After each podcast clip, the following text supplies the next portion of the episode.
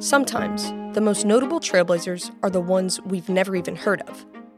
There's a forgotten history in the film industry, one that consists of women who pioneered their way through their careers but never got the proper credit.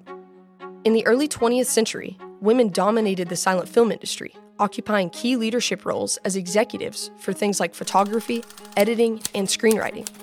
In fact, during the silent film era, women wrote the outlines for roughly half of all films. Yet, something happened when sound was introduced and the industry was commodified with the introduction of large production companies. Women began getting pushed out of the roles they once dominated, while their male counterparts were able to capitalize on this commodification. However, many women still fought their way into the industry despite the challenges they would face. My goal is to give these forgotten women the credit they deserve. This is Founding Females of Film my name is Rami Fritz, and I'm a student on a mission to learn about these women and bring their stories to you in order to shine a spotlight on the forgotten filmmakers who were erased from history.